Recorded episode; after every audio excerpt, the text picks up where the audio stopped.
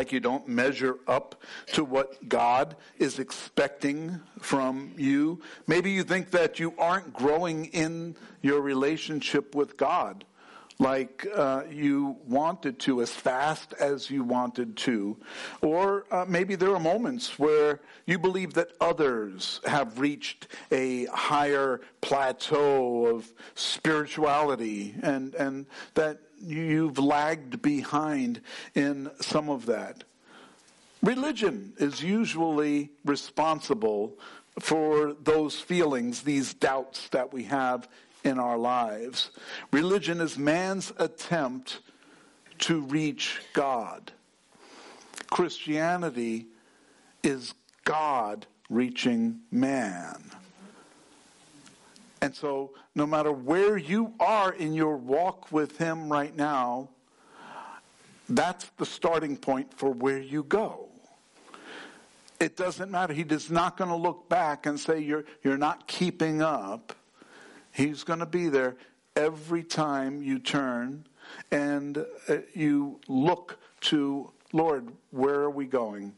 What do you want me to be doing? He's always going to be there, ready to walk.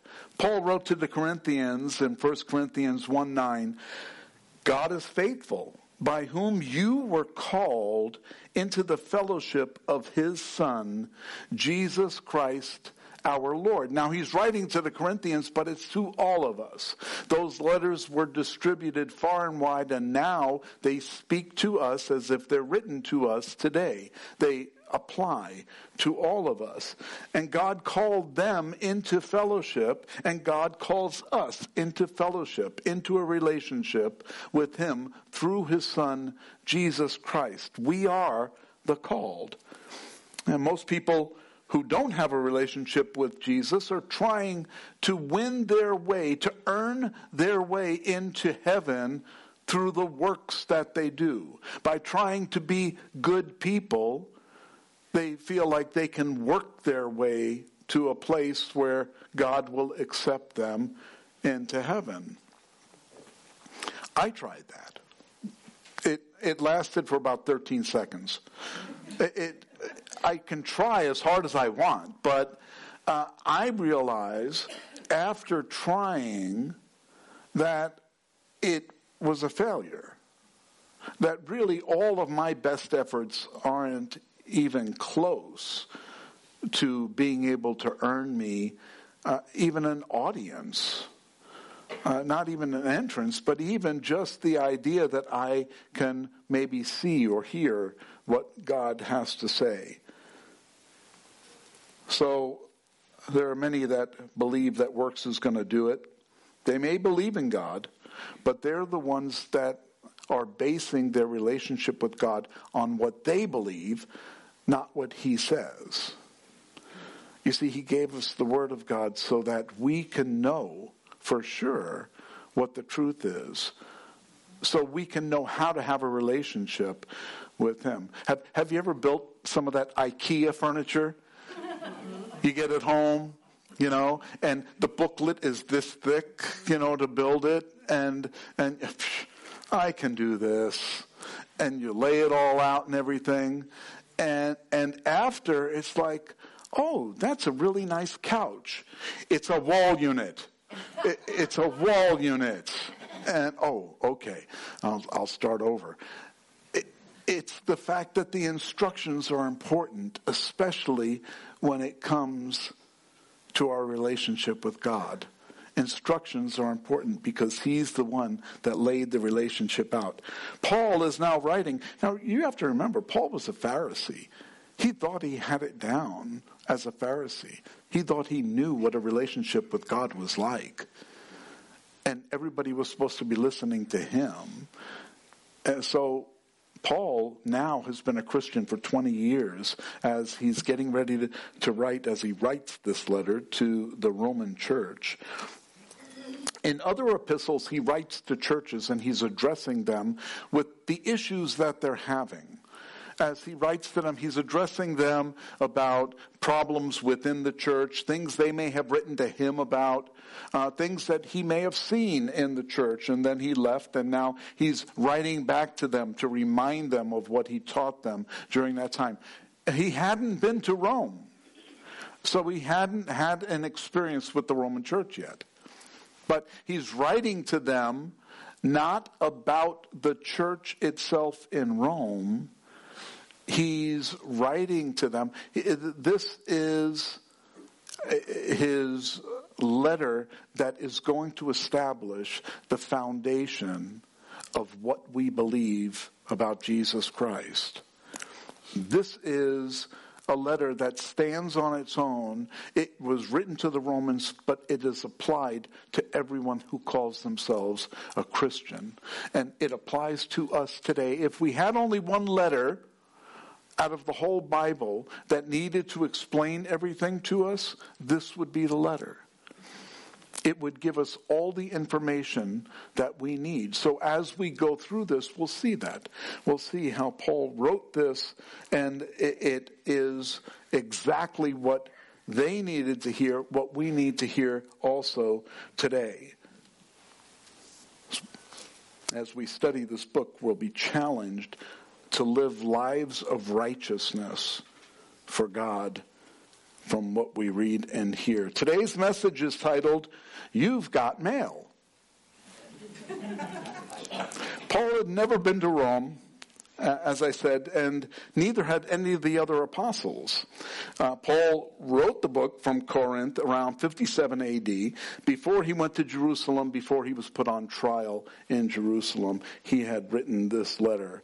Um, Rome was mostly Gentiles. There were some Jews there, but it was mostly Gentiles, and there wasn't just one Christian church in Rome. There were many Christian home churches in Rome, small groups, small pockets of Christians that got together on a regular basis. So now we're going to start in verse 1 in Romans chapter 1, where we read Paul. So he identifies who's writing the letter. He started off right away with his why we, we always sign at the end of the letter when we sign a letter and we put our name at the bottom of the letter. He put it at the very top. Well, that's what all letters back then were written in because they were written in scrolls. So if you got a scroll and the person wrote at the end of the letter, they'd have to Oh, it's from Paul. Okay, roll that thing back up, and now we're going to start the letter. No, instead, you start the letter with the name of the person writing the letter right at the very beginning. Paul, a bondservant of Jesus Christ. A bondservant. Well, a servant is someone who serves a master for a period of time. Sometimes it's because they went into debt and they owed the master money. They can't pay him back. So they serve for six years, and then they would be released in the seventh year.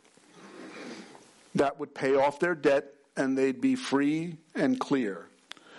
Uh, the thing is, is that some of them liked working for the master. They got treated well. Every all of their needs were met, and they said, Master, I'd like to stay with you. So the master would take the servant and put their ear against um, the doorpost, and they would use an awl, and they'd pierce the ear.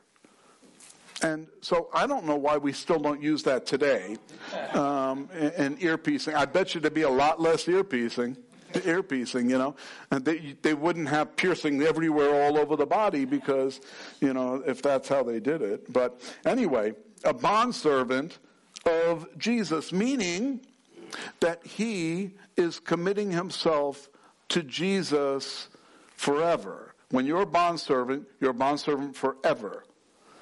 So they would put the hold, they would hang a, a, an earring in the ear, and that's he belongs to him. When Paul says he's a bondservant, he is a bondservant forever of Jesus Christ. He has committed himself completely to Jesus.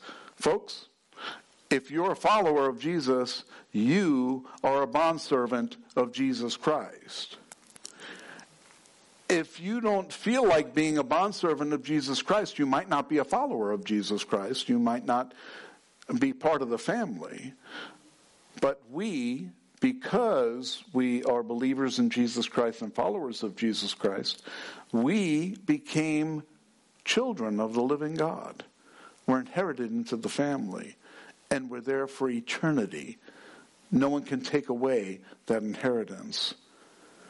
Called to be an apostle. Called means that someone called him. God called him to be an apostle. Apostle is someone that is sent to do something a messenger, someone that has a mission, and so he was called and then given a mission from God. He was called to be an apostle, separated to the gospel of God. Separated not from something, but separated to the gospel of God. So that means that his calling is to be doing the work of the gospel of God, and that's his primary mission in life to be sharing the good news of the gospel. Well, we also are the called of the Lord. And so we also have a mission in life to share the good news of Jesus Christ. That's every believer has that. That's a calling that's been placed on every one of our lives. And Paul is just calling it out, laying it out for us. Which he promised before through his prophets in the Holy Scriptures. God sent prophets and made promises to us in the Scripture about what was to come. The Messiah everything about him was promised in the Old Testament scriptures. Jesus fulfilled over 300 prophecies when he was born and lived and did the miracles he did and died and was resurrected from the dead. That's the gospel message. Jesus fulfilled over 300 prophecies impossible for anyone else to do. Impossible even to do 10. But he fulfilled 300. So to be sure that it was the right person, the one that the Old Testament scriptures speak of, you would have to see something like that. You would have to see someone who was able to fulfill everything. Not, oh, well, he, he was born in Milwaukee, but, you know, uh, it was near Bethlehem. You know, it, it, doesn't fit. He had to have fit uh, all of the prophecies to uh, be valid. So, um, so he, uh, which he promised, his um, through his prophets and the Holy Scriptures concerning his Son Jesus Christ our Lord, who was born of the seed of David according to the flesh, and declared to be the Son of God with power according to the Spirit of holiness by the resurrection of the dead. So he fulfilled everything that he was supposed to fulfill as the Son of God, and he proved who he was by resurrecting from the dead. That was the evidence. That was the final proof that was given. There wasn't anything more that he needed to do at that point because he fulfilled everything that he needed to fulfill at that point of rising from the dead. No one else had been able to do that. That proved him to be the Son of God. And so when people say, uh, you go over to um, Israel, and there are many people who say that he was a good teacher, but he wasn't the Son of God. Well, that would mean that he was a liar. And if you're a good teacher, how can you be a liar? But he claimed to be the Son of God. He said when he was asked, you know, are you the Messiah? And he responded, I am. He let them know that he was.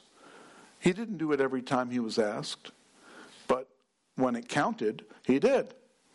And he let the world know that he is the Messiah.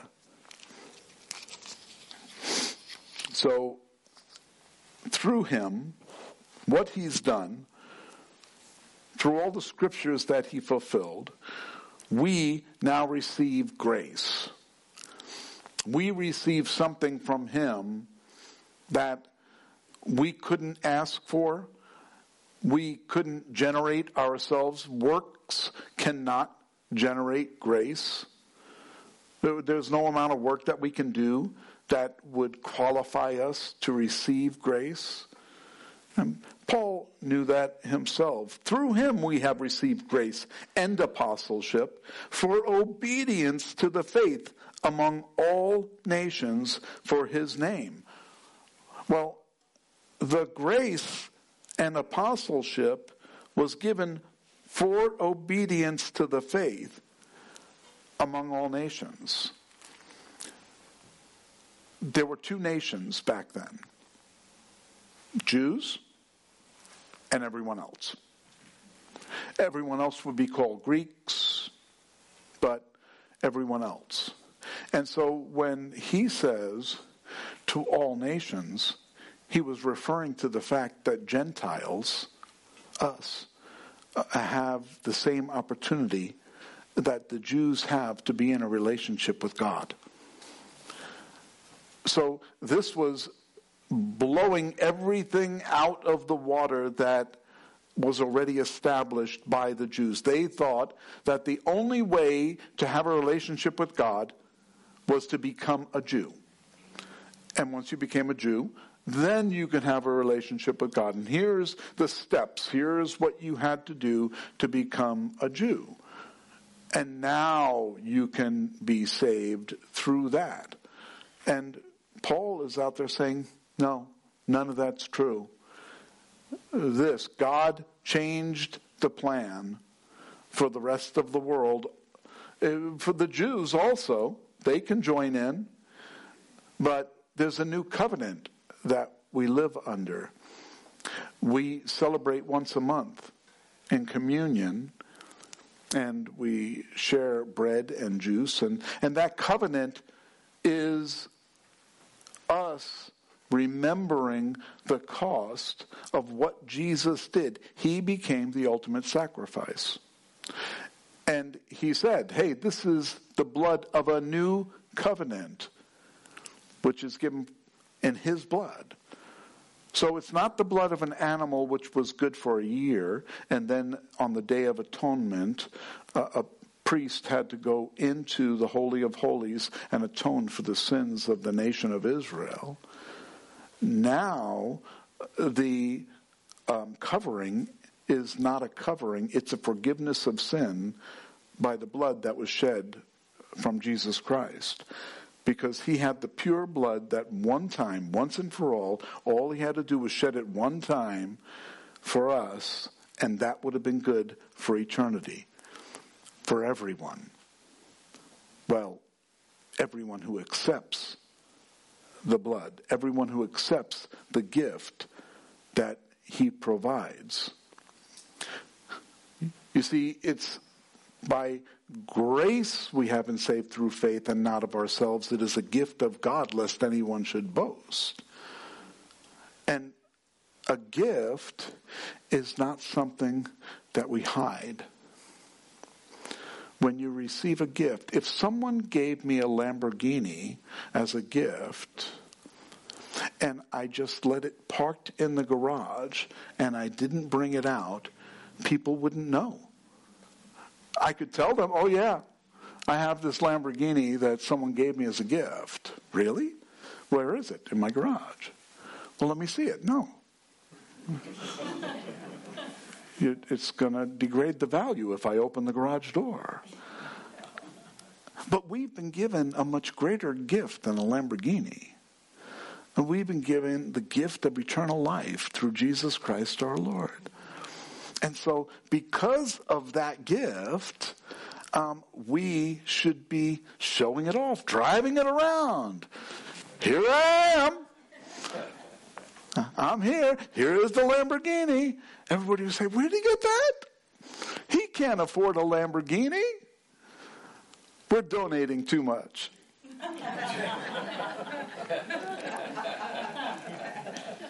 None of your money goes to me. So you can be sure that you're not donating too much. It all goes back to the church. But if I had a Lamborghini, I'd be showing it off. And I do. I have what's better than a Lamborghini. I have Jesus Christ.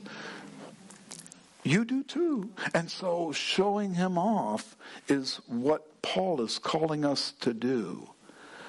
Uh, to go out there and reveal the grace that God has blessed us with by faith, by living it so that people can say, wow, what's different about him, her? What, what is different? Your life has changed. You know what? And sometimes it takes years before you get to the point where people take notice. That's okay. But keep living it so that people do take notice. Live in such a way where they'll see that there's a difference between how we worry about stuff going on, how we listen to the news and don't get panicked, you know, how we plan for the future. You know, and, and are we planning by hunkering down and storing up? Hey, I, I don't have any problem storing up and being prepared because we could have an earthquake here and you better be prepared, you know, eh, you know, have, have some provisions and stuff like that. But I'm not preparing for the long term because I believe Jesus is going to protect me and take me out of here before the bad stuff really starts to happen. You think this is bad. This is nothing compared to what's going to happen. You read through Revelation and you hear what is going to take place in the future, and it's like, you think there's going to be global warming? You're right. it's going to get hot. You know? But you know what? Uh, uh, I'm not concerned about that. And I'm not trying to lead people to Christ by telling them about the coming trials and tribulation. That's, that's not. It's good for us to know as believers, to know the full Word of God. But that's not how you leave, lead people to God. You lead people by the love of God. You know, and that's what draws them in. A lot of the people, I, I really believe there's an outpouring of the Holy Spirit in the land right now. Uh, we, we see pop up revivals and stuff like that going on and, and, and stuff. I don't even think that is the work of the Holy Spirit in, in perpetuity. It's not, that's not all of it. I think the work of the Holy Spirit is happening to people around you in their lives, that the Holy Spirit is starting to soften their hearts. And that's where we shine.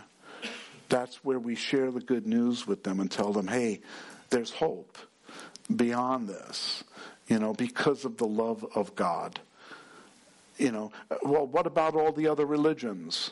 What about them? They can come too. They can believe in Jesus too. You know, Jesus isn't an exclusive club. He died for the whole world that whosoever believes will not perish but have eternal life. And so that really needs to be our attitude when we go out there in the world.